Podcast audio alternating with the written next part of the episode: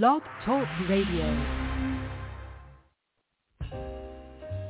Live from Washington, D.C., it's Quintessential Listening, Poetry Online Radio. QLPOR, as it's widely known, features a bevy of poets, spoken word artists, and live poetry readings with best-selling authors. Your host is Dr. Michael Anthony Ingram. Good evening, everyone. Welcome to the program.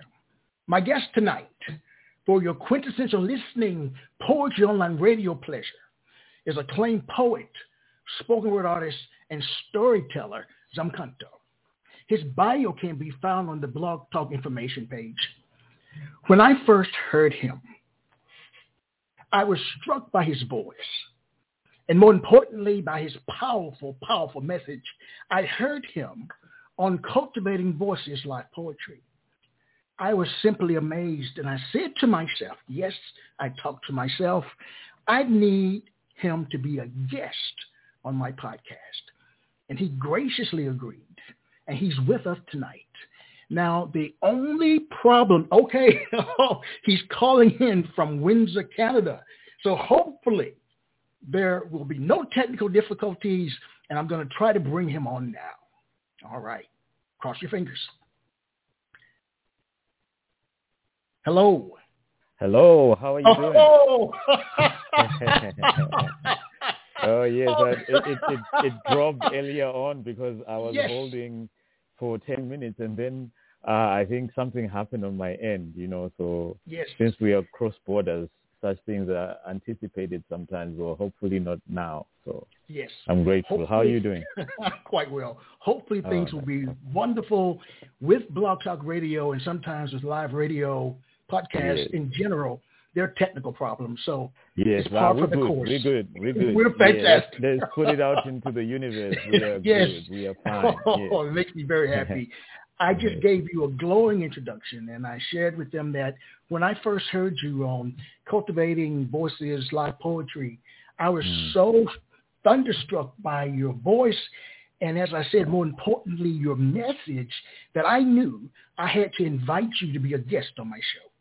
Oh, thank you. I'm I'm, I'm humbled by that. yes. Uh, I'm humbled by that. Thank you so much for your encouragement. Oh, Uh, yes. I I do not take it lightly. Thank you. Well, yes. Well, let's begin our poetic journey together, if you don't mind. Are you ready? Mhm. Yes, I am. All right.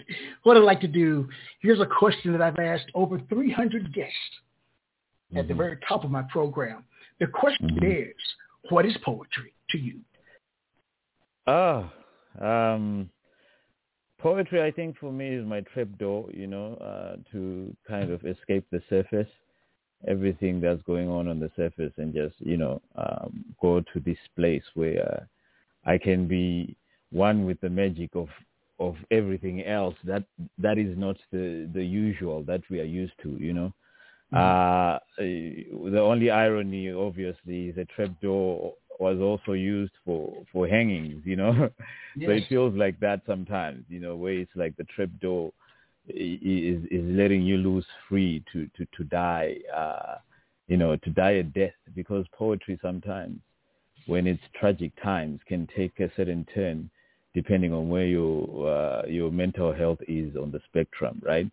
and Yes. uh, but it, in the same in the same uh, vein, which is the wonderful thing, is that in the same vein, that dying of that death become can become something positive. You know, poetry can help you transcend a certain situation, and and uh, you go back to it. You say, oh, but what I said there kind of reflects into what I'm going through now. So that means if I were, if I had if if I went through that and I wrote that about myself, then that means that that was past intuition about today. So I have to listen to what I wrote before. So your poem comes in to save you as well, you know. So Oh, wow. Yes. save you from Yes. yourself. So it's it's a, Yes. it's a, it's a beautiful thing. So that's poetry is. to me. Uh, Very nice. poetry saves me. Uh, Mhm. It saves me a lot of trouble of explaining myself in, in, in the conventional ways because we know we are all different. Some people stutter, some people can't. I, I still have people who say your accent, you know, but through poetry, I can I can take uh, language itself and and put it on its head, you know, and Yes. uh, and I won't have to then think too much about the convention, conventional ways in which I, I I could have said to people, "Oh, I'm sad today," but I Mhm. say it in a, in another way, uh, or "Hey, you know, I, I think I think this uh, economic situation is is is is is, uh, is swallowing people up, uh, and and people need some uh, kind of intervention. Then now I'm the observer, uh, also telling the world through poetry that hey, there's something you have to respond to, however subtle I put it. Yes. You know, what I'd like to ask is, in a general way, you've shared some specifics about the importance of poetry. What are some other ways that, or other reasons why poetry is important to the general populace? Why would it be important? What we do? because because poetry is magic you know like you know being a poet you you're a magician so it's necessary for us to create magic because magic makes you believe in in things that are are, are, are almost impossible you know but magic makes it it makes it a, a reality to take eh, to take all of these um, musings all of these beautiful ways of seeing the world, seeing flowers in the most mundane, eh, mundane things, seeing, you know, being able to create that landscape, that beautiful dreamscape. That's power. So poetry is magic that's needed in, Wow. in, in, in a world that is usually so bland and often wanting you to to repeat yourself all the time. With poetry, you don't have to repeat yourself. You say something, and the people get lost in the magic, and it's beautiful. It's a beautiful thing, and it's not a magic to trick somebody. It's a magic to put back people's eh, eh, people's souls together. You know, you can say something that truly moves somebody down generations. That's why that's why you have certain writers that say things and and you know uh, inspired generations. So it's it's it's about creating this beautiful magic that can sustain life. It's our little uh, you know little universe in which we can sustain life with the magic of words. That is Mm. very powerful, and that is so needed in the world Yes, where eh, often words because the power of words lies in in how you express them. And i think poets are lucky that way because poetry reaches for the soul. You know it does not uh, do a it does not first uh, circle the, uh, circle the sky and decide to land. Poetry just goes straight for the soul you know? You know- and so that that's a powerful thing to be able to do to to write poetry Well, and I was going to share. I was going to share that I've got the biggest smile on my face because I've never heard anyone describe poetry as being magic. That word is so powerful in itself. And you're It's right. It is magic. It is magic. I agree 100%. 100%. You know, as you think about your work, your, your body of work, what are some of the mm-hmm. predominant themes that you write about, my friend? Uh, you know, um, my poetry is hard to to to accept unless I've talked about mm, where I grew up, Makoko. Right. You know, Mhm. so I grew up in this very amazing community, uh, born out of you know uh, with colonization. Uh, you had a lot of urbanization as the in, in industries were being built. People were moving into these small enclaves uh, compounds, they called them, right? Where uh, people lived, uh, they were conveniently placed right where the factories were, you know. So the Mhm. poor people, our fathers, our mothers, they, they were they they were going to these factories every day, right? But they were living in these cramped up conditions, and basically just being the being the help that is not even considered as as human being you know? Right. so so this this this ghetto of makokoba beautiful uh, enclave is where I found people with stories and carrying magic around just by being a, a, alive, you know, just mm-hmm. by being resilient against any kind of problem, just by finding a way out, being masters of improv, you know, if things mm-hmm. don't go well today, oh, tomorrow I'm going to try and sell tomatoes. Or for some that were so uh, because you know there are certain conditions of living that can leave you with PTSD. You can't escape since you're consistently yes. in that environment. So mm-hmm. you know you're suffering PTSD as the day goes by, whilst also trying to heal it in certain ways. So you know can can't blame certain certain people for having uh, become, uh, for instance, like uh, robbers or something like that. You can't blame them for that. They, a, certain, a, certain, something was triggered that um, that that made them choose a certain lifestyle. But mm-hmm. one of the biggest things to understand about my poetry, which is the most important, is that that place called Makokoba mm-hmm. Is the viewpoint from which I see resilience, is the viewpoint from which I view the strength of mothers in the community, the strength of elders in the community, the resilience of grandmothers, the words they've said in their own poetic ways to save us from uh, from, from being destructive.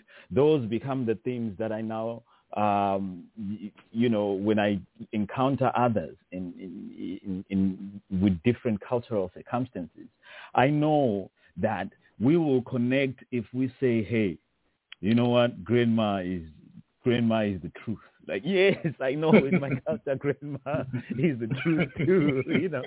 So, so, so where we can converge and, and share the similarities with Marco Makokoba because Marco Makokoba people are the most artistic as far as I'm concerned, you know, yes. and uh, they mirror other communities which also carry the same circumstances across Zimbabwe, across the region, and across um, most uh, circumstances of developing world situations, right?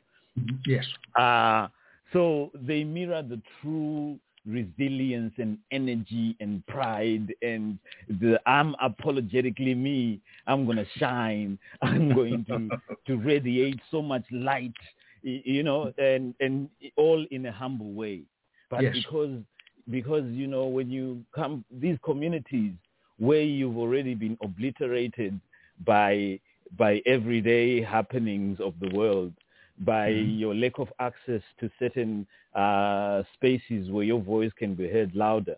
Well, you naturally start becoming louder elsewhere.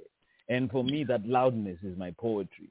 And that loudness is necessary because, you know, um, to, to always be silent through things you can't control, as inevitable as that might seem, you still have control over this world that you can create and be louder than the silence that was that has been meted upon you. You know what I mean?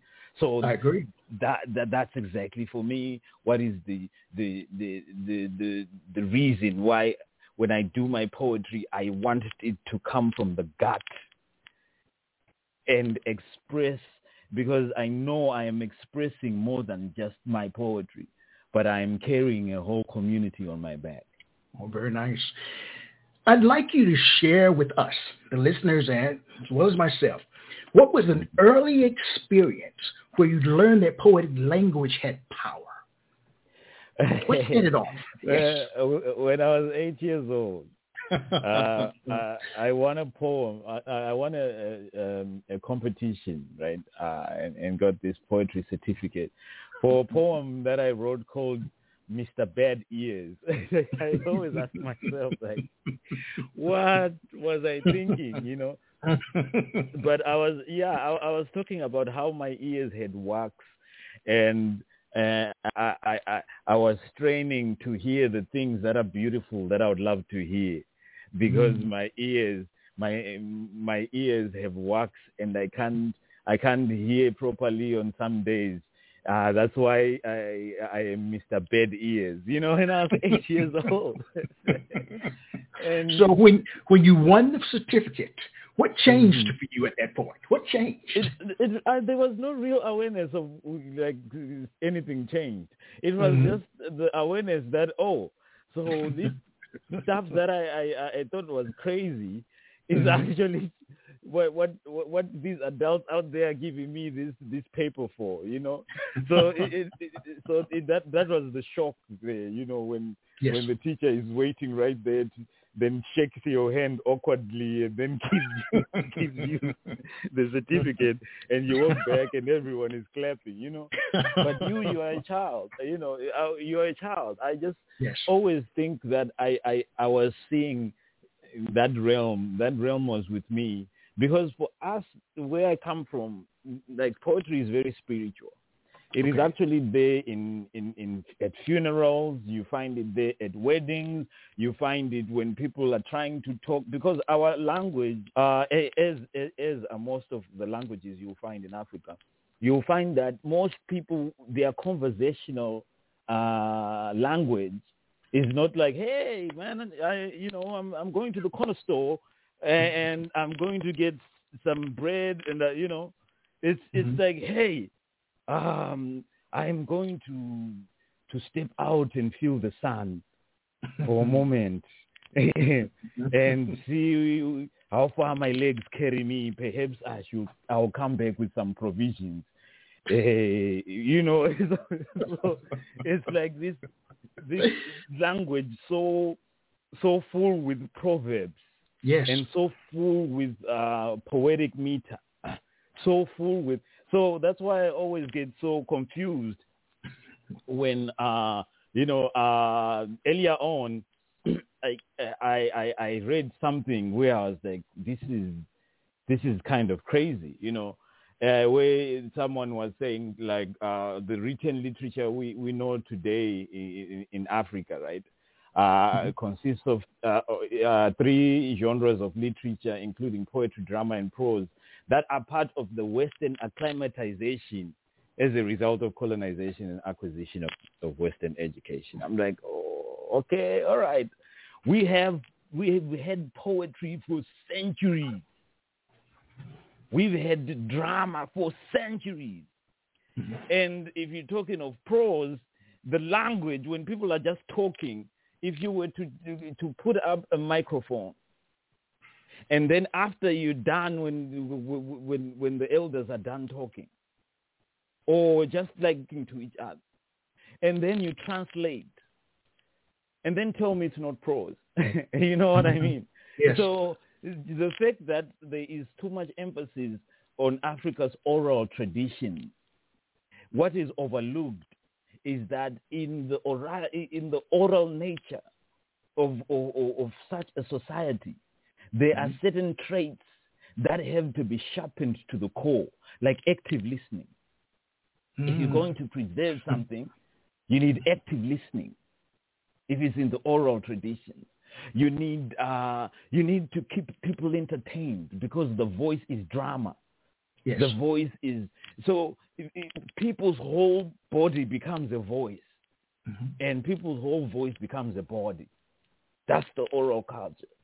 But if you if you trace it to its very spiritual roots, then it takes on another form. You see what I mean? So Yes, I do.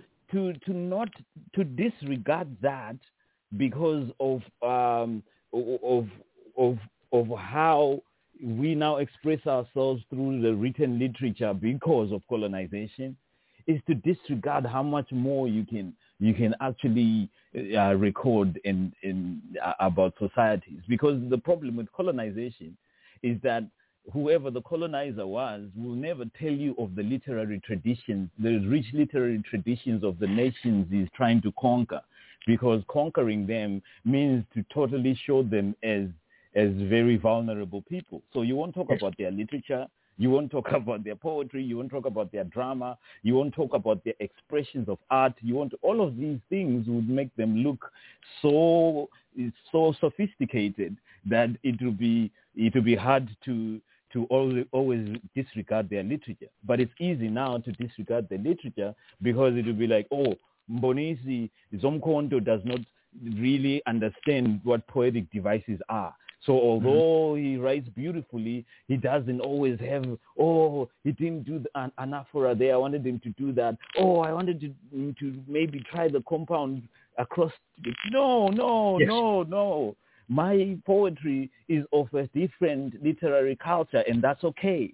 And I it think we have a, we have a, a chance now that we are um, we are so connected. We have social media. We have all of that to actually start a very thorough investigation of literary traditions that are, are beyond the ones that we are used to.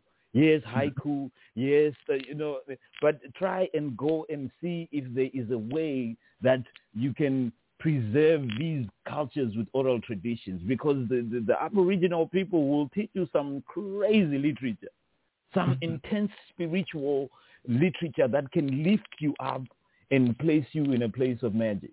You see what I mean? But mm-hmm. because uh, those cultures have to always subvert their their own to try and fit into an ideal and into uh, basically a colon, colonial way of looking at the beauty of poetry or literature, then we'll always have these these uh, these problems where uh, you're like, oh, even if this African writer is so good, but let's put them under the classification of African writer, not writer. Right. You know what I mean? Yes, I see. I That's a dangerous precedent. That's a very dangerous precedent because words are power. And the more references that we have to define what is poetry, to define what is drama, to define what is prose, to define the length and breadth of storytelling, the more we stretch ourselves, the more we don't just have one paradigm of, of the beauty and magic of words. If we have more of it, I believe that it will make us better, uh, p- better poets and also people that can appreciate poetry as, as broadly as they can than just have one way to look at it. Well, I champion different ways of being when it comes to writing and sharing your work. So what I'd like you to do right now for the listening audience, mm-hmm. please share a poem. Okay, all right. This is amazing to have this opportunity. This poem I call uh, Pep Talks in the Ghetto. Pep talks in the ghetto are not usually pep talks but trauma dumps. Towering giants brutally crumbling like sawdust upon their sons because for years invisible hands have been chipping away at their own self-esteem. Their loose screws unraveling from limbs that have become accustomed to bringing hammers down upon steel. Sometimes they confuse that steel for their own children's limbs. These drunken men who will bend to nobody's will but colonialism, chained to the same freedom train that never left the system and the few times that it did, it went over their own kids and had to be brought back to the station to clean out the blood and make it gleam again, while the speakers repeat the message to moan in peace and then repeats the pain. I had friends as a child that were so afraid to go back home. Oh, so little did I know that their skins were fire pits and what I thought was just a chic skin through holes in their clothes was actually loud-mouthed, drunken souls that only healed when they played with us. But that when they started walking home again, those souls filled afresh with past. Now I know why they never spoke much. We did not know why they withdrew from touch, so we left them out of tag teams. But if I had the means today, I would seek them with a Midas touch, turn their smiles into gold because, oh, how rich their laughter. Can you believe they laughed in paragraphs? It is hard as a child to watch another child be sad. So together we prayed for change every chance that we had. Change for hot buns, change for ice cream, change for movies, and change for dreams. Man is a different kind of misfit.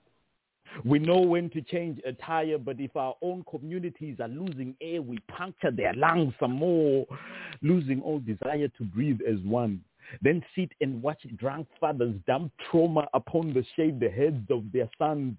And from across the street adding to the speech that pep talks in the ghetto are meant to be angry.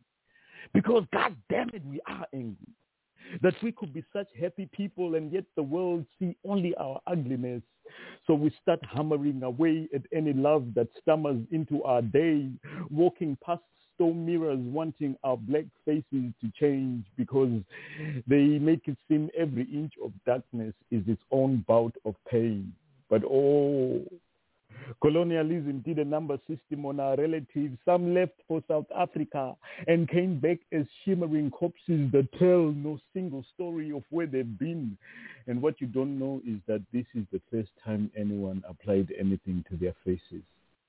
Covering the knife scars that peer through the bomb, looking calm, but you know their life was rough knowing they wanted it to stop because you can see that the knife scars are not just a gang of rivers flowing to nowhere, but that there are parts where they trail off and disappear.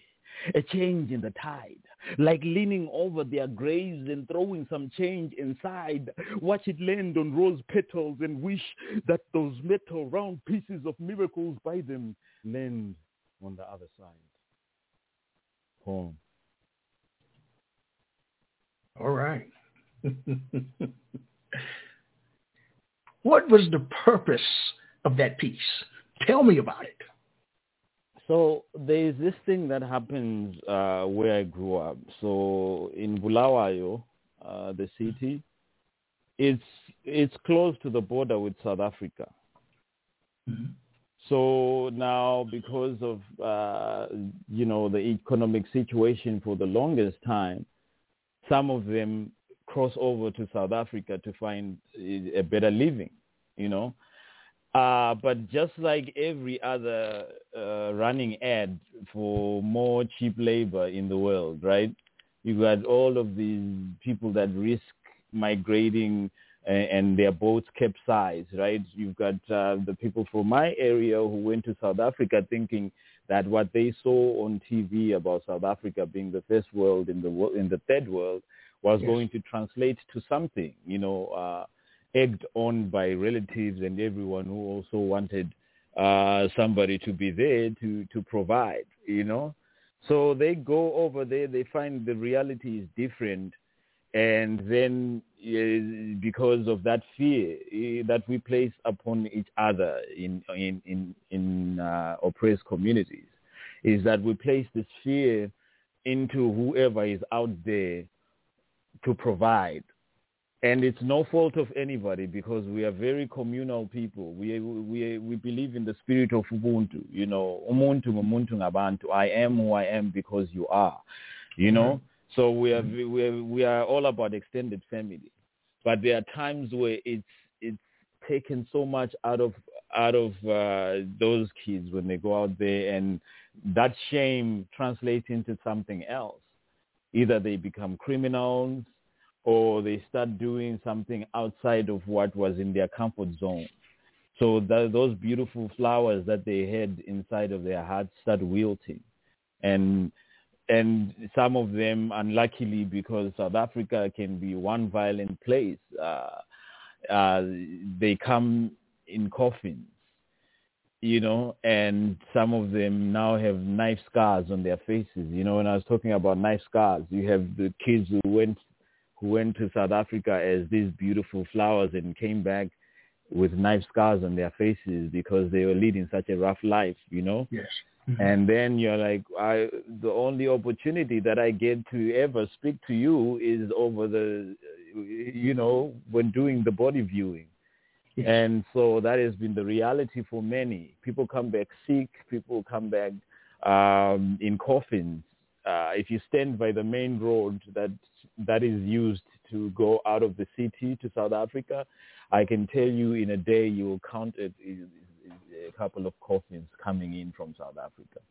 So that's what I was saying, you know, just remembering them as, as children and remember remembering how some of them that trauma began when they were very small, you know, being beaten up by drunk drunken fathers and when they play with us, you can see that this kid is terrified.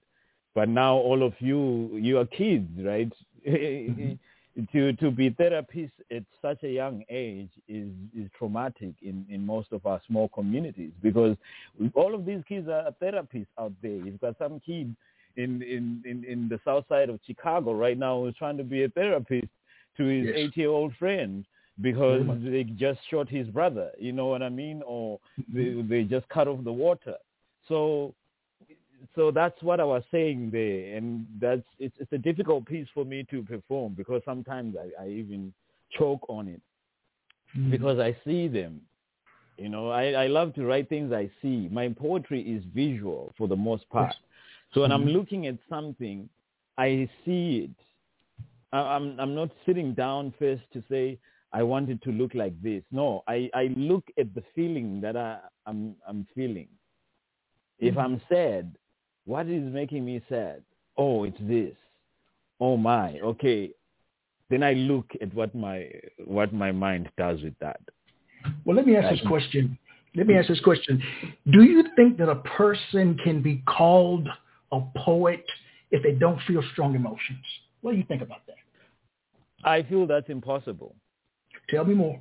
They can be they be, they can be called someone who is a, a, a poetry technician, All right. but not a poet. It, it, I, I I believe that this is to me this is influenced by my own upbringing. It doesn't Yes. necessarily have to apply. Yes. But I was surrounded by very spiritual people, um, uh, people who who had an, a respect for the for, for, for those who have passed on. For instance, Mhm. you know, my grandfather my grandfather was from Mozambique. Mhm. He left for Zimbabwe when he was 16 years old. He was like out herding cattle one day and said, "This is not it," and just started walking with a group of friends to Zimbabwe, and never never went back. So he never saw his parents again, right? Wow. So, but he used to sit down. Uh, we had this banana tree that he had planted. He used to sit down and take the leaves. Uh, sometimes I believe that's why he, he planted that banana plant. so he would take uh, that that le- the leaves, and then he would take cornmeal and put it on on on top of it. Right. Then he would s- sit down prostrate and start like with two hands cupped. He starts he starts talking to his ancestors in his language, Sena, you know, and he mm-hmm. did that every week without fail, without mm-hmm. fail. So I grew up among such people. I grew up amongst people where when we woke up in the morning, we had a person who interpreted dreams. Like we would sit there and this person, if you dreamed, they would interpret your dream for you. So we would all be sitting there communally because we were a lot of, of us at, at the compound. We would be sitting there and listening to this person uh, relay somebody else's dream and we also weigh in. You know, people are weighing in the adults. And so that's how it was. It was very, very spiritual people, people who are connected, whether it was through Christianity or whether it was through uh, ancestry. You're talking to, to the ancestors. You see what I mean? So that Yes. those those dichotomies led me to believe that poetry had to be a spirit itself. Mhm. It led me to believe in that. And in my research, as, as I've gone back to, to trace my whole history of how the Zikhali clan came, came by, I came across a book from 1938. And it had this, this guy in it called Msebenzi, Msebenzi Hlongwane Zikhali. He was the he was the poet. He was chosen when he was 15 years old to go and live with a seer called Digi Digi. He lived with a seer so that they prepared him to be the, the, the poet in the king's court for the king of the Amangwane, who was uh, King Matiwane Iskali, from which my surname comes, the, the line of the Amangwane. You see what I mean? And so poetry was not just something you just write. It was something that possesses you. There's a there's an element of possession of of this spirit. That's how I take it. That I mm-hmm. get possessed, and then this comes out. Because Yes. sometimes I, I sit back and I look at it and I realize that I see layers and layers, and I keep sitting back and watching it, reading it, and I'm seeing layers and layers, and I'm learning by myself. And so when I and as as, as I read into things, there are certain poems that I, I think back to. I'm like, oh, that was saying that, you know. Mm-hmm. Um, and and then uh, something else happens. I'm like, whoa, whoa, whoa! I already covered that, you know. And so mm-hmm. then I see in, in, in it a spirit. That that's me, because that's the communities that I, have I've grown in. I've seen poets as they are speaking in Ndebele. I've seen them. I've seen them like go crazy doing poetry over a grave. Mm-hmm. You see what I mean? So, yes. So so it is so uh, negligent uh, to see poetry from one lens. It might mean that in, in, in certain places, but it could be a result of having had a written tradition for a long time and mm-hmm. having to to have have conventions on that written language and and continuously uh, adopt or uh, discard certain things and certain expressions. You see what I mean? But yes, I with us, it's it's spirit. Mm-hmm. It's it's spirit. That's how I can define it. Unless when someone has actually gone through. I I used to love literature. It was my favorite favorite language. I mean subject. Yes. I I passed it. I mean I I did dismally in my ordinary levels. I was 16 years old. I was devastated because I wanted to go on and and do um, and do literature at advanced level, but I didn't. Everything I knew got done uh, when when they gave me a D in literature, and even my teacher was shocked, said this is impossible. But you know that meant that everything that I've been doing to do with liter- literature as understood in the Western context, is self-taught from 16 years old. Mm-hmm. because I never ever got to do literature in a formal place again. But if you if you trace it back eight years before, I was 16. What did I do? I won a poetry certificate. Before I even knew, that means as a kid, I was seeing these things. I was possessed by these things. You see what I mean? I was yes. possessed by that power of poetry. And I think, I think it gives me great pleasure to speak of it that way than mm-hmm. to speak of poetry is just something that I do. I, I, do a hobby of poetry. No, no, I am called to be a poet. Yes. I have a calling of poetry because where I come from, where it's about extended family, mm-hmm. the poet, by virtue of you being a poet, that's like, oh my, now we are, we are good we have someone who is going to calm our feelings down at, at, at the worst moments. We have someone who can say, hey, we know that this very great man just passed away. But let's say this, these great things about him to remind the society, do not despair because this person is still with us. Let us try to choose another person and groom these young people so that they become leaders of tomorrow. You know, that kind of thinking. So the poet no longer becomes just someone who is a technician of words. They become someone who is a vehicle of, of the, the greater voice that the community uh, trusts in, of the greater intimate secrets that the society holds holds dear, and the brave one when there are certain things that could be too touchy. You see what I mean? So yes. those roles, all of those roles, I feel that they they are possible to capture in a book to write it down if you are mm-hmm. genuinely eh, possessed by the spirit too. They become something beautiful.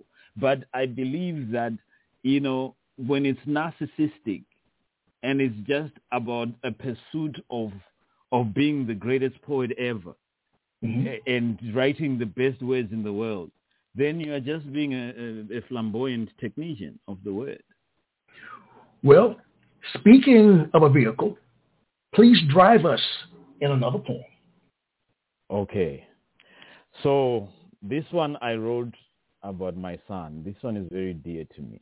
It's called Letter to My Son and All the Black Boys.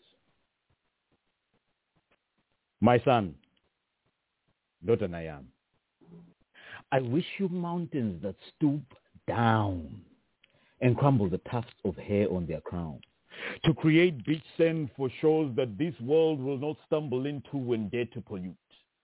Where the music of ancient flutes is trapped in shells that populate its blanket of pebbles and stones, which when thrown against the surface of the ocean, with each bouncing motion whistle back the secrets of the snails that died inside them, carrying hell on their backs and heaven inside their hearts those who are said to have slowed down deliberately and sacrificed themselves so their shells can become refuge for the songs whose melodies are now known for guiding the bruised hips of lost slave ships back home. My son, I wish you to speak bright words the way light was named, with sound in attendance, and that I live long enough for the chance to tell you the story of how light and sound learned to dance for the first time, trapping the universe in a trillion light years of rhythm. Daughter Nayam, I wish that as you whisper your own name, you believe it. That each letter inside it is a feather inside the largest wing to ever host the wind. And that when you fly, you're not distracted fighting that wind, but just enjoying the area of you. My son, I want to take all the insults of this world on your behalf so that you find half the world's untruths about black boys already shelved in a bunker somewhere. I would have walked back and forth into time to collect each falsehood and hold it captive in the underworld, not to burn a single one, but to remind you that another generation would soon need you to collect the other half. Make sure the collection is complete, then have a bonfire and invite the neighbors, all singing together, screaming, racist.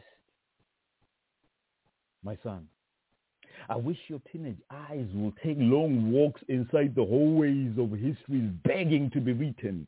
And that those that died gritting their teeth while holding on to olive branches can see you plant seeds and be proud. And that seeing you hunger to know more disarms their spirits and charms them into forgiving the trees from which the spears that dug into their chests were carved. My son, I wish you the rarest form of love. The one that plays catch with itself, throwing boomerang kisses at the sky, knowing the love will come back, glowing with the remnants of dying stars, and that each tiny sparkle of those dying stars will hustle, hustle its way back into the sky and become a fully blown sun. Daughter Nayam, I wish that you remember that the hourglass will always be a desert full of seconds, taken away until you're brave enough to shatter the glass and find water. Because that's what I wish for you. I wish you water to flow towards the future, like hip-hop, like poetry. My son, I wish you an elephant's memory so that you remember to forget what they did to me. Write that debt to ancestry. Find your identity. But more than anything, my son, I wish that you remember that you are royalty. Vayeke zokoto kabatela zilangata pangasita. Poem. Magnificent. Thank you. You know, when I first heard you, it was your booming and distinctive voice that first drew me in. So what I'd like to know is, what is the relationship between your speaking voice and your written voice? If there the is a relationship. It, the relationship is is from actually a very um, unfortunate position that I find myself in. Okay, talk to me. Because what I'm doing with my voice, the, the cadence, all Yes. of that, I am taking it exactly from the poets in my tradition of, of, of you know, in, in my mm-hmm. literary tradition. That's how they, if I were to play you and develop poet and you hear how they project you'd find the similarities. Except that I've had to slow down so that I I make sure people listen to me. I I often find it very uncomfortable to try to be fast paced. I know I can do it, but I know that in certain spaces it gives people the excuse to say I didn't hear what you said. So mm. that's why I start I started thinking, you know what? I'm going to accept slowing down my literary tradition, but I am going to keep the intonation. I am going to keep the expressiveness because the one thing about all kind of griot from Africa is that with whichever whichever community and whatever name they used for griot, whichever mm-hmm. community, since most of these cultures were founded on, on the oral, it had to be remembered. Part of the active of, of ensuring that active list, listening would have been buttressed by another another sensitivity is that the performer had to perform. They had to be colorful. They had to to unlike the written tradition where I can say I'll go back to that page. You might never go back to it. Mm-hmm. It might be told to you once and never again. But now, because those uh, freestyle traditions are, are now aided by the by the pen and the paper, we are now able to write them down and remember them for another day. We are now able to uh, immortalize them because I believe, actually, you know, for me, I believe they were immortalized better in the past mm-hmm. because they involved people really thinking with their hearts than just saying, I'm going to pick up a book anytime I want and go back to the poems of who and who. You know, mm-hmm. that's strong too, of course. I, I'm, I'm not bashing the literary, I mean, the written literature.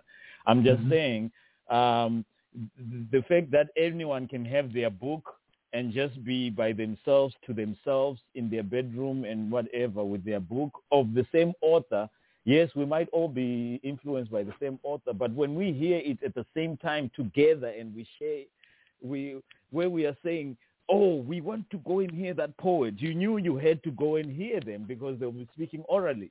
You didn't mm-hmm. have a book elsewhere. You yes. know, you had to go. So that person had to also employ certain certain things in there. That's why most of the poetry comes with musicians. Like they all collaborate. You'll have the musicians you'll have as the poet is is is, is performing, you you have the the mothers and the grandmothers ululating, you know, you know, also playing their part in in in giving the poet like this you know, we call it idlabuzane, but it's like this feeling of like, oh yes, yes, I feel it now in my bones. So they also yes. go into all of these contortions with their language, and they're jumping up and down. Maybe at the time they're carrying a spear and they're carrying a shield, so he's jumping with the shield in the air and putting the spear down, then lifting it up. You know what I mean? Like really being theatrical, so that well, uh, you know. to be honest when I heard you the very first time, I was, I had never ever heard a person that sounded like me. wow, yes, that's amazing. Yes. Because you, to be quite honest, yeah, you give it that. all in your work. Oh, every wow. every guttural utterance is important. And for me, that's always been important in my work. I want you to feel it. I want you to have like vicariously immerse mm. yourself in my mm. experience. I had never heard anybody else do that. And I had always felt like, oh, Michael, you're so different. You're wrong. You shouldn't give your entire essence to your work. But when I heard you, my friend, I said, I'm not wrong to do that. Here's this man. He is embracing himself. Oh, He's embracing his emotionality. And I thought it was absolutely incredible. So I just had to share that. I appreciate that. I really do. And I'm going to sing some of my work, man, so you see what I'm talking about. yeah, I would, I would love. There are many out there. You know, I don't know if Yes. you, if you heard some of them. I'll invite you to some of these other spaces, right? You know, I love that. uh, you have. Uh, I just met this guy called CP Mays. Ooh, amazing, amazing! Right. Like the thunderous and present, and Yes. each word means something. There's Mhm. elemental. You have people like Ray Jane. You have people like Spongo. You, you know, Mhm. like these expressive. Uh, and there's something. I feel like there is there is a mutual respect that should exist between spoken word artists and so. uh, people who write down. so. And Mhm. and I think if if the, if they if they if they listen to each other more, there won't be uh, any like uh, elitist way of approaching spoken word by the spoken word people, and elitist way of approaching written uh, literature by the written literature people. There will be a mutual understanding that we are doing uh, pretty much the same thing, uh, but there are conventions that exist with, with, both of them. But they are all because I also do written, right? I, I Mhm. write Yes. I, I, I, I write my poetry that I don't normally perform. The ones that I perform, I write them as uh, kind of like uh, prose poetry, so Yes. that I'm able to feed in uh, to feed in certain emotions into them. I have to see an emotion popping out. If I don't see it, then I know that I, I've gone too too written. Yes. You know, then I have to remove it. well, for me, I've always felt that my work translated better orally, to be quite Oh, honest. And Mm. I want every moan that I make in my poems to Mhm. resonate, Mhm. to be heard. Mhm. Because Mhm. for me, that's critically important as I share about my own individual story, but also as I share about the stories of people who look like me and Mhm. some who don't look like me. But it's Mhm. so important for me to moan, to to just let it out, to just I coined this term so many years ago to metaphorically scream. Oh, nice, nice. Yes, I, I love um, it. I love it. Metaphorically scream. Metaphorically love scream, to just get it out of your system. Scream through Mhm. metaphor. You know. Through metaphor. I like that. yeah, yes. Well, well, the other thing you also you Yes. are historically a griot. It, Oh, it wow. never leaves you. That, that's that's the other thing. You are. You have to. Yeah. You you have to really. I think. I think now we are in an in an age of like such beautiful enlightenment that's happening. Yes, That I agree. it is very easy to tap into things. It's very easy to tap into things. Not not not not the fact that you might survive the tapping in because sometimes you might mm. tap in and it might drain you and you might not want to come back from it. I, I mean, you want to come back from it and not want to return to it. But I believe that right now, if we really tapped into saying, for instance, if you ask yourself, why do I have this this eh, uh, why do I always lean towards wanting to be heard orally, wanting to hear every moan? What if I'm actually related to a griot? You know, Mhm. like when I Mhm. found this book, when I found this book, the 1938 book of this poet, poet called Msebenzi, the one who was trained at 15 to be in the king's court, Mhm. that's directly that's that's lineage because we, we say that we share the same totems and surname. So and I'm thinking to myself, I'm like, what if what if there is this i- i- i- i- spirit that reincarnates in my in my lineage? You see what I mean? These things are Yes. not light things. They have to mean something because this- there are certain poems I write and I step out of it. Like I wasn't even aware as I was writing. I was just like kind of zoning out. Yes. And then I come out of it and I realize, especially when I'm writing for, for prompts, you know, Mhm. uh, when I write a prompt for, for, for a certain recitation or just online, there is something that happens there. And in the end, I'm, I'm, I'm completely mesmerized by what I wrote. But, mm. but then the other thing, my major, my major thing that I do, just when I wake up, I'll write down my dream if it was that big. oh wow. Yeah. Like I'll write down exactly what I saw in my dream. And then as I look at it again, the poem flies out. you know what I mean? Because those those dreams are like these fragmented thoughts, these fragmented slabs of magic flying at you. You know, like just anything, anything happening. You know, a black hole. You know, giving up the shooting stars once again. You seeing all of these things. You know, everything being taken out of context and being taken beyond context. That's the dreamland, right? And when I when it was so memorable, I don't allow myself to forget it. I write it down. And it, there are so many poems that like some of them that you hear that that you see me post on Facebook or mm-hmm. uh, like when I do those short form. Sometimes they are dreams. Oh, wow. I would have dreamed it, and then I am like, oh wow, that that that's what happened in that dream. It was this guy who had a sword and he chopped off he chopped off a, a flower okay, you know, what what's symbolic in that? Why what, what did the flower do to to his environment? And was the flower an enemy disguised as a flower? Was that you know like letting my mind just go?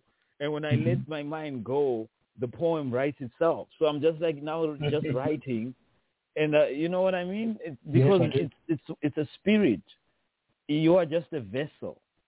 You're mm-hmm. just a vessel, and wanting to do it orally is a voice that's recreate that's constantly being recreated in the universe through you. You know what I mean? That the universe is always trying to throw throw these beautiful secrets from up there and has found you to express it orally and then throws everything with the emotion, builds it up into this beautiful Voltron and just places it in your spirit and boom, you let go of, of, of, of that emotion orally, you let go of it through the moans, you let go. You, you know what I mean?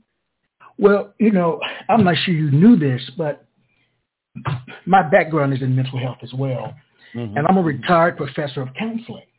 Mm-hmm. And I would travel the country through the use of poetry, mm-hmm. building empathy in relationships through poetry. So when you shared your piece about your son, in terms of relationships and empathy. Again, it was it was very very touching. And what I wanted to know is, does it hurt you to write poetry given what you know about the world? If not, why not? I think it it hurts me not to write poetry. Mm-hmm. There was a period where I was obsessed with tragic poetry. Oh, really? But, but now, now. How would you de- how would you define tragic poetry? Tell me more. Oh, oh well, no, well, for me, um, for me, it just meant always being despondent. Okay. In my approach right. to, to to to to life, mm-hmm. always being uh, sad, like irrevocably sad to write. Okay. It, you know, it, it, it led me in loops as a, as a young man because there were times where I feel that without realizing it, I was starting to look for tragedy to be able to write. Mm. You see what I mean? Yes. I was looking for for for for for for situations that left me if I couldn't find them, it was observing what what what's going on in the world and becoming incredibly saddened by it. You know what I mean? Mm-hmm. And and so for me, it it it, it just that that suffering, that uh, uh, loathing of a failed relationship, that um, fear of of ter- terrible apocalyptic things happening, kept me writing. You see what I mean? Mm-hmm. And now after after a long period of of of uh, personal problems and also a very very a, a very you know torrid time in my oh, life. Yes. Where i wasn't even writing. I did not want to do i didn't want anything to do with poetry mm-hmm. anymore. Mm-hmm. i did not want to listen to music I, I even like didn't listen to music a lot during that period. Like I just did not want any of it, you know.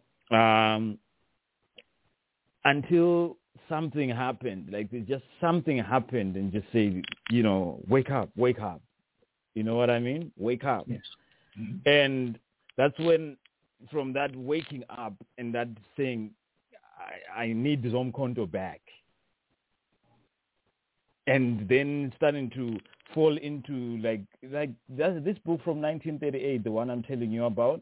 So this book was was recorded by uh, this guy's uh, nephew, right, called Albert Hlongwane, who was uh, at that time a missionary. So this was around 1938, and there's a picture of the poet I'm talking about. He was in his 90s. So he was reciting this, while it's the other guy who had the written tradition was writing it down. His nephew was a missionary. So mm-hmm. he was actually speaking orally while this guy is writing it down, talking about the history, the history of, of the uh, Amangwane uh, people, the Amangwane nation. He was saying it as, as poems. So basically, this very thick book that I came across is full of poems from this one guy, which are disguised as the history of Amangwane. He was just freestyling and most of the book reads as poetry. It's completely poetry, you know. Mm-hmm. So it changed me. I was like, maybe, maybe I was being led into the very spirituality of what Zomkhonto represents, because that's my totem. Yes. And so I, I, I feel a greater responsibility when I'm using my totem. Mm. I feel a greater responsibility to what it should represent. So that's why I find myself asking these very, very personal, intimate questions about human nature mm-hmm. and stripping, stripping human feeling to its very, very uh, vulnerable, but then presenting somehow a hope, presenting somehow an, an angle for mental wellness yes. presenting an angle for an inquiry that does not leave the person I'm talking to completely helpless. Mm-hmm. Because now that I'm using my totem, I realize that that that that walking back into the responsibility of me being somebody. My name Mbonisi, right? Mm-hmm. Mbonisi means him who leads with light, mm-hmm. or him who helps others see. And in the naming of children back home, people will name you, giving you what we call uh, a talking name, so that when I hear Mbonisi, I hear a talking name, or him who leads with light, him who helps others see, and it helps me see too, because those moments of those moments of insight that come from the poems I write help me see too. You know? So mm-hmm. that talking name helps me see. To, to walk back to say, Mbonisi, you're in darkness right now. Walk away from it by walking yes. towards your name because you are him who leads with light. Wow. You have a responsibility. You know, I named my son Ziwelanga. Mm-hmm. Ziwelanga means home of the sun. I, was, I wanted him to know that no matter how much darkness you go through in life, you, your heart will always be the home of the sun. You are always going to be the home of the sun. So you always have light inside you. And so I want him to walk into his talking name on days that he, he feels down. You know. Please share another poem. Okay. Uh, this one, this one uh, from from the love from the letter to my son, this one is my love letter to Africa. It's called If It Were Up to Me. If it were up to me, Africa would have declared its existence in a whisper. But our humanity is like loudspeakers, so colorful and loud that the outside world yearned to take more than just pictures. Erected systems that stripped us of ourselves while claiming to hide our nakedness, made us victims of a sickness that severs, severed our connectedness and as they undressed us, octopus hands patted us down as if we had stolen our birthright. And that somewhere in the deep pockets of our melanin, they would find graves so dark, so black like our skin to bury us in. If it were up to me, each compass point would confess to the biographies lost at gunpoint, give up the totems of each broken slave, surrender each wave that leapt out of the sea to wipe off surnames torn from the bark of trees where countless were hung from tips of their married tongues. Each compass point would confess to the coordinates of those maps that dug furrows etched permanently on our conscience, but silenced by our songs and dances. Naked drums scattered across the atlas, echoing different flavors of blackness dancing to the beat of our own humanity, so colorful and loud, way before tongue-in-cheek speeches from leeches that justified empire's riches, way before tired screeching, midnight lynchings, and wise teachers missing from the classrooms of each generation only if it was up to me. Oh, but pray that it is not up to me. I ask tormenting questions. I might ask, who weaponized my identity? How many college degrees does it take to be free? Who holds the master key? But honestly, deep down, all I want to ask is simply what hand guides the Blue Nile from Ethiopia, Sudan, then Egypt? Is there some database above or below that holds the footprint and glow of the entire Bantu people whose noses are bridges to the breath of ancient times? I want to ask, do the Khoisan hide medicines that have never been found ever since, ever since healers changed surnames and their scepters changed hands? As curious as the eyes of those that have dreamed of the motherland and never been, or the African with muscle who idolizes Scarface in a hustle that he never wins. If you have ever watched an African child play, you would know that all the artificial intelligence could not compute even a minute fraction of the innocence we all wish upon a star in a reality that tempers with our galaxy until our universe is the black market of what it used to be. But I still know of some who, if it were up to them, they would invest all their savings for this craving to be free to be free like the voices of the griot in Mali that shoulder secrets of ancient. Free the way the hills that surround Kigali in Rwanda carry tea plantations of infinite wonder. Free like arrows from hunters of the Hadza people in Tanzania that stare elephants in the eyes and wipe away their memory. Free like birds made of soft stone from the Zimbabwe ruins which fly into the lucid dreams of young men like love letters from the dead.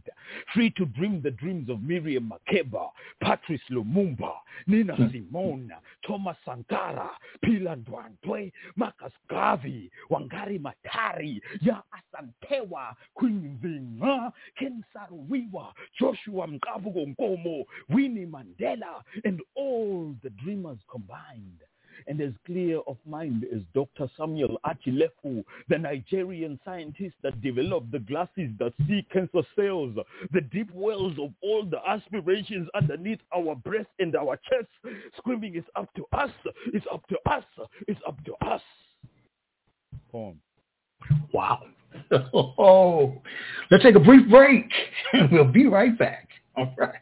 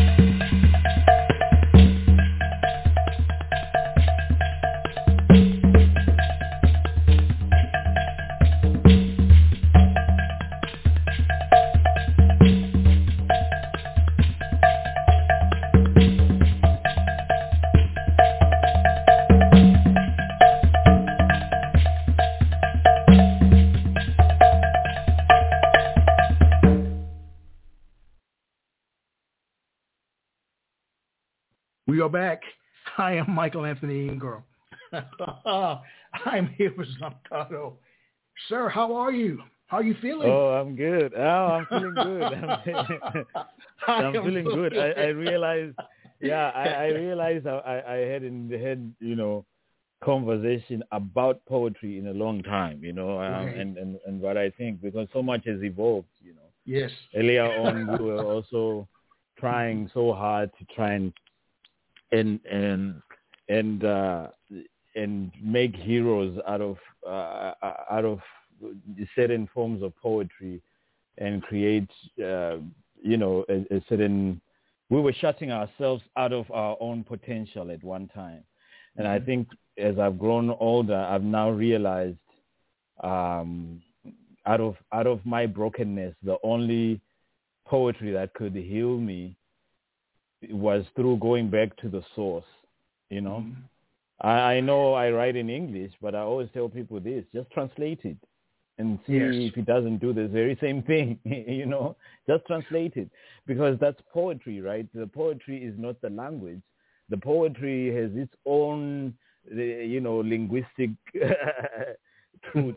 you know, the poem, the poem can be taken and translated into so many languages and save someone so far away if it was written in a language he is used to, or Well, you know, it, it's just. let me ask it- you.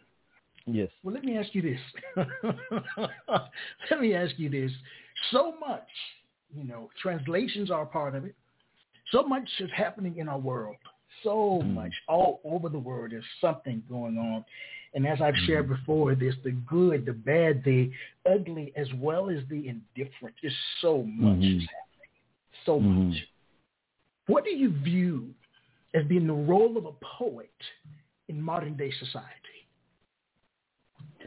I, I, I think I think the poet in modern day society doesn't change. Okay, talk to me. Like, because poetry is still going to respond to a, a general sense of brokenness. To it. Mm. It's just circumstances that change. It's just a new way of doing things that changes.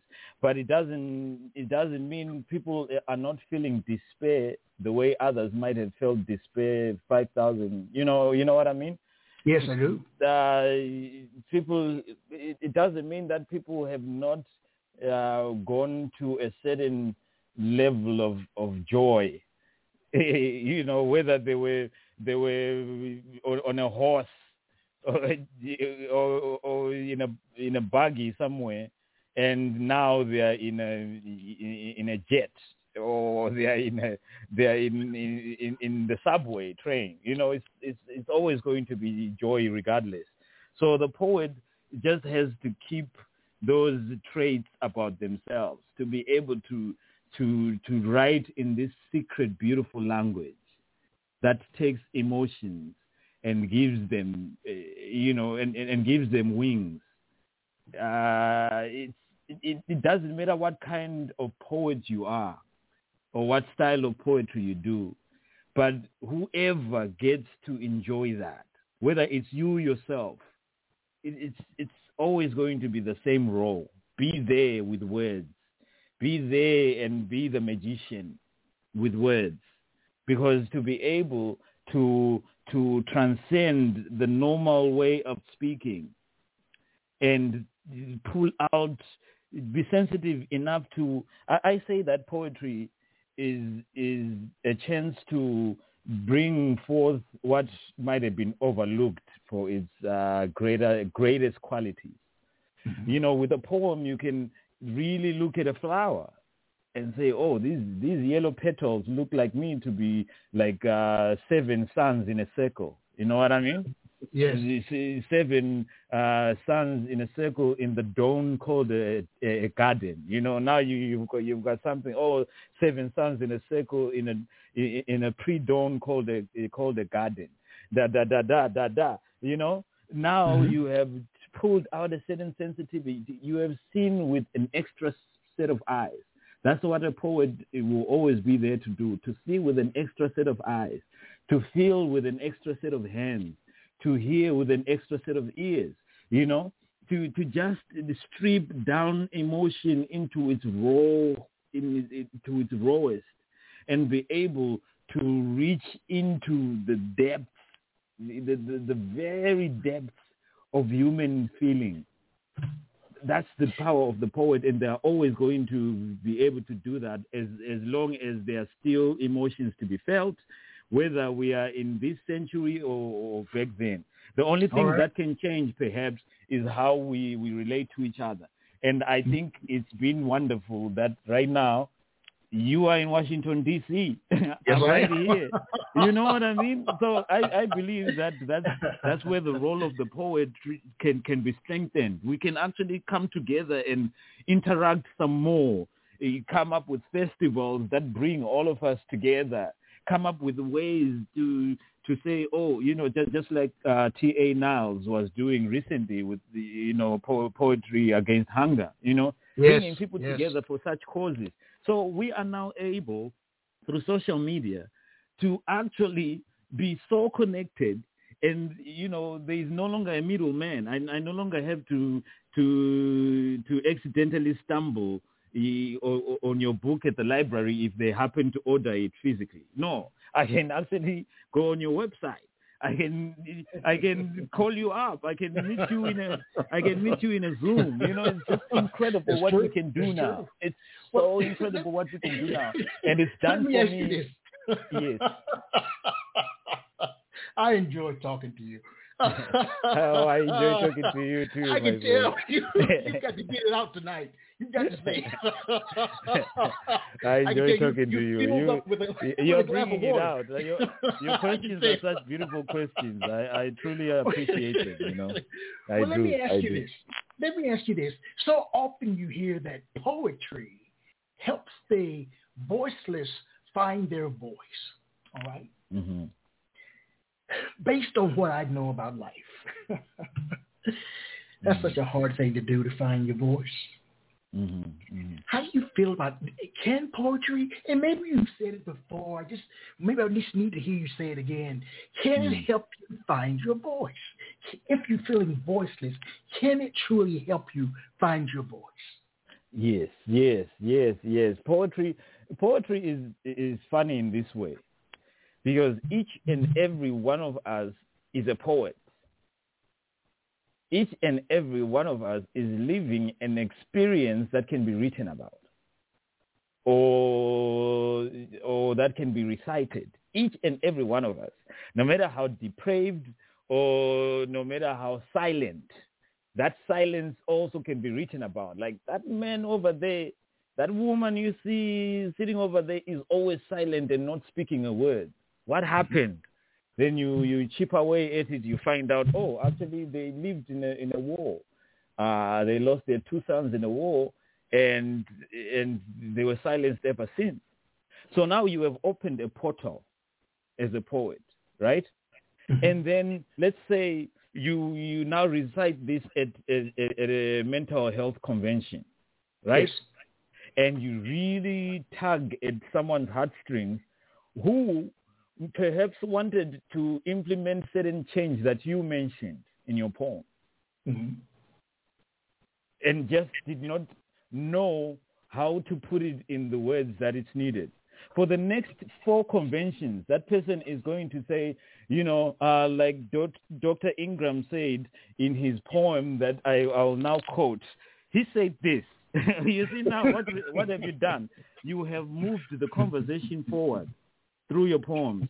But then what then happens in, in, in, in you know, the, the, the coincidences of this world? What then happens is somewhere in the ether, the universe cons- conspires to make that woman be part of a policy-making team that will come up with mental health interventions for, for, for survivors of, uh, of you know, of, of PTSD from wars. And then it so happens that one of the beneficiaries is that woman who's silent that you wrote a poem about. I, I, Wow. I always, you know, opt to think that way because Mhm. i- giving a voice it, does not necessarily have to be giving a voice to people in a in a in a condescending way. A poet is True. not someone who condescends.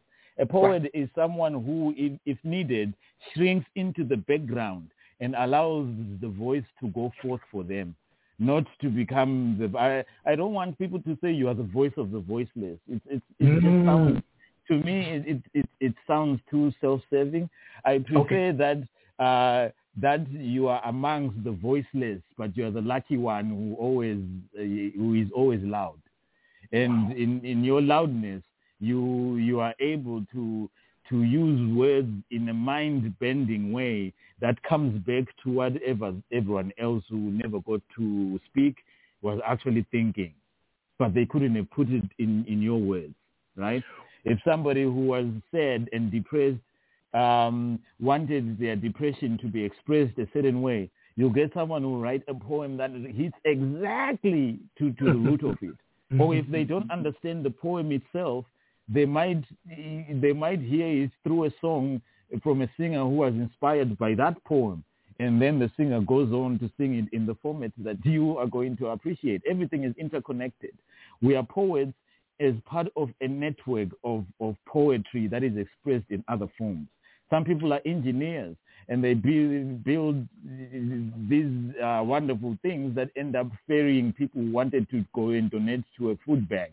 Uh, or some people are, you know, all of us, some people work with water and that person becomes like, you know, this environmentalist who was inspired by this certain poet and can say, according to the words of this poet, blah, blah, blah, blah, blah. That's why I went out there and I started saving whales. All of it is interconnected. You know what I mean? Yes, I agree because see, to me, and I've said this before, and I've talked about it throughout the country, wherever I've mm-hmm. lectured, wherever, is that if you mm-hmm. can't understand another person's story, mm-hmm. attempt to resonate the, with the feelings that go along with that story, because there's a universal commonality in terms of our feelings.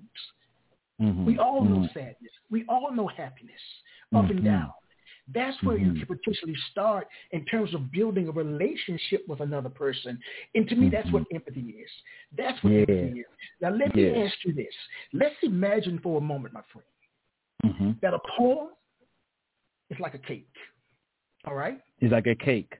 Yes. Yes.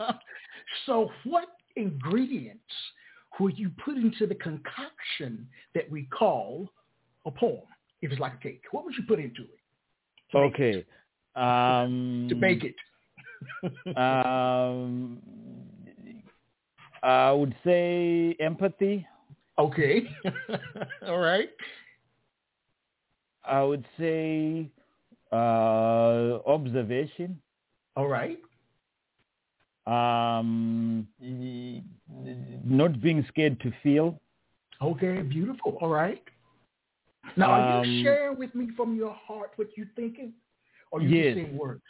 No, no, I'm I'm I'm I'm I'm sharing from my heart what you think, what you're feeling, because nothing could ever emerge. Nothing. There is no greater yeast for a poem than to feel. Yes. I, Otherwise, what kind of cake are we baking here? You know. you know. So without feelings, without feelings, then the yeast there is no there is nothing to hold everything together. So you have to really feel. You I know. like that. I like so that. and and um, Oh. ability to be vulnerable, Mhm. ability to be angry, Yes. ability to be forgiving, ability to to admonish yourself, ability to love. Because whether you've you've felt loveless or you've done things that have made other people feel unloved, there has been a process of the giving or the refusal of love.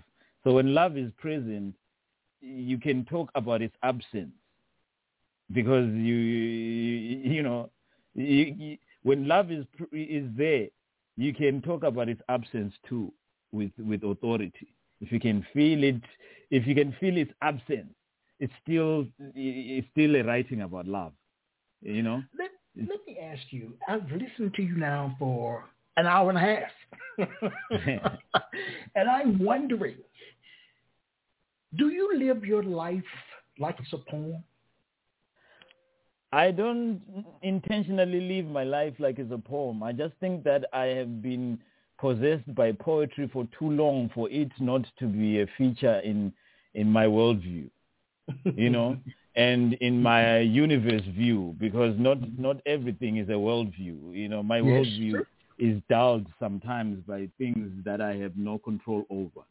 Uh, that that I have to. I, I can't. I can't all, all of a sudden in, in, in, in a board meeting, you know, be like, hey guys, let me express this in a poem. You know. I wish Well, I I've would. It doesn't work. I It wish doesn't I work. would.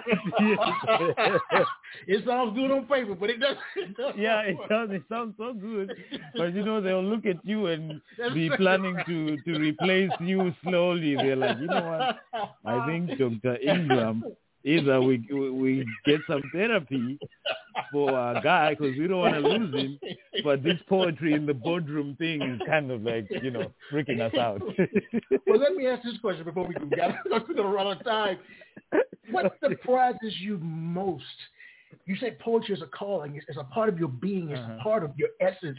What Mhm. surprises you most of being a storyteller, a poet? What mm-hmm. surprises a spoken word artist? What surprises you most, my friend? what what surprises me most is actually what hasn't happened. What do you mean? in, in my poetic journey because it's always like for, for instance there was a time when i was not aware that the poem about my son would fly out Okay. you know what i mean mm-hmm. that i would i would have this poem as my crutch for certain Mm. things that i wouldn't be been- wouldn't have been able to to to go past you know, because there have been moments where I, I think of my son and I, I, you know, I start to despair. You know what I mean?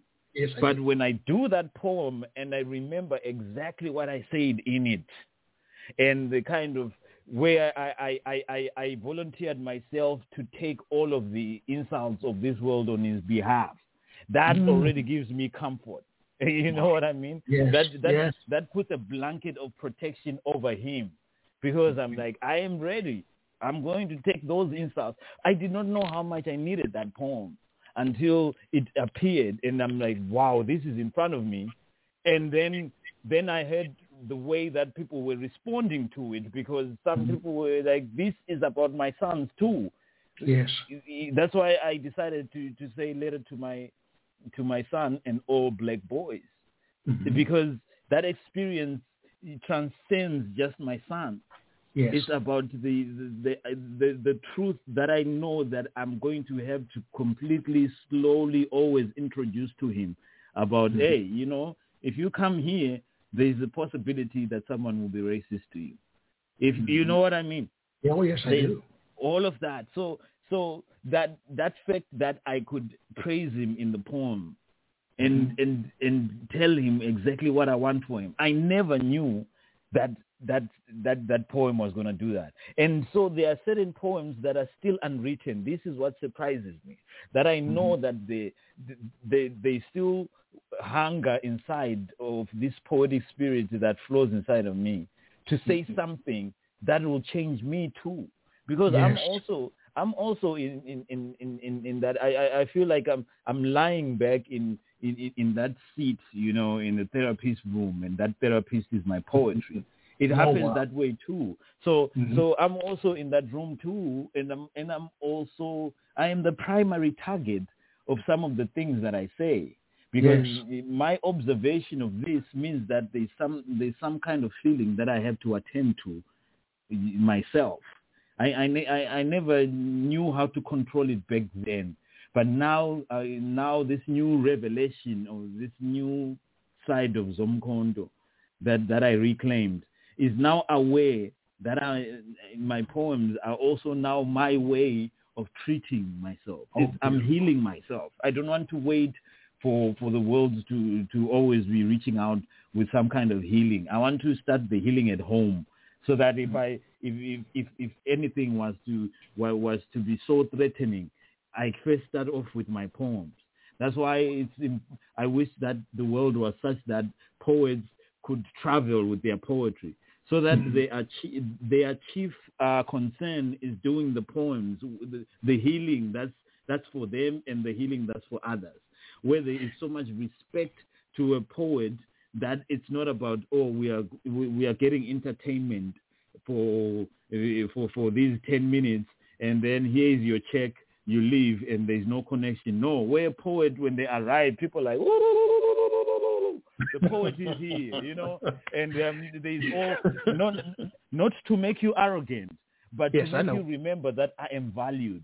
Because there are so many poets right now who who are giving so much of themselves and their lives uh, are at a point where if they had the courage to tell us that they are in a huge bind, would all come together and lift each other up because we know, well, you can't let a poet fall.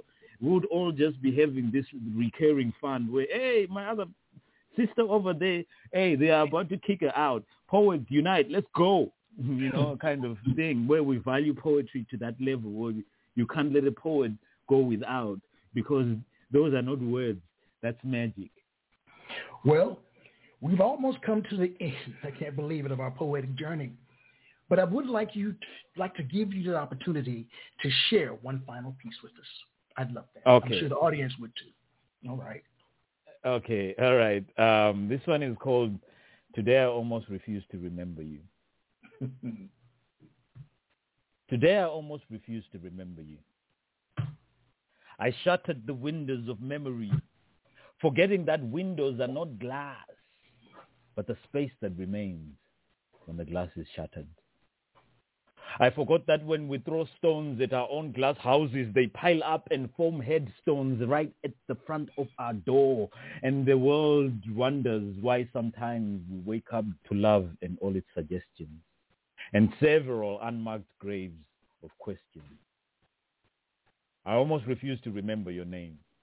I forgot that windows are not glass, but the empty space that remains when the glass is now a sharp heap of cuts for wounds of the gut that will bleed only on the inside, the heart drowning in its own blood.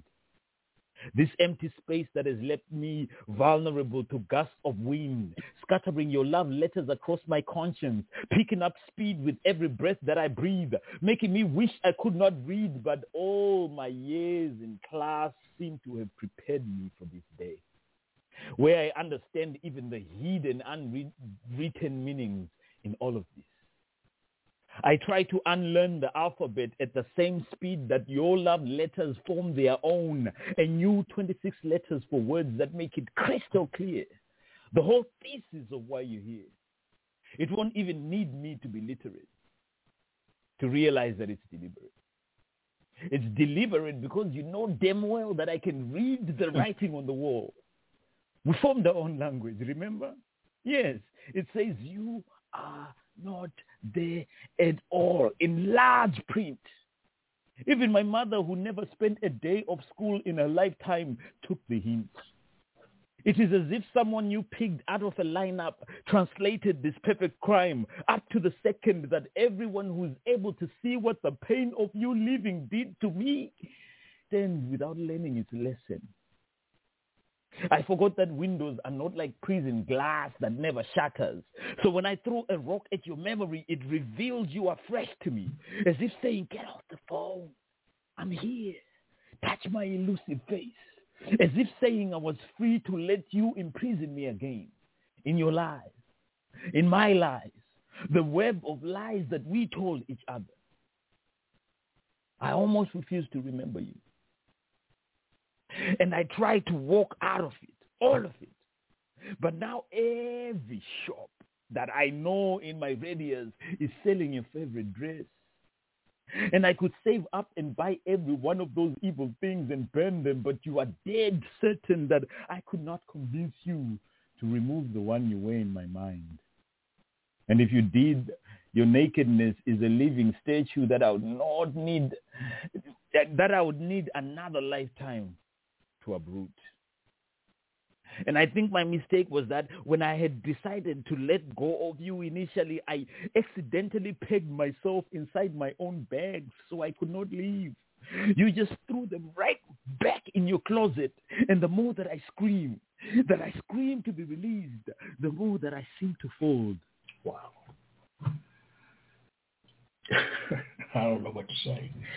So I'm kind of, you know, I was feeling really low at the beginning of the program. So much is going on in my own personal world.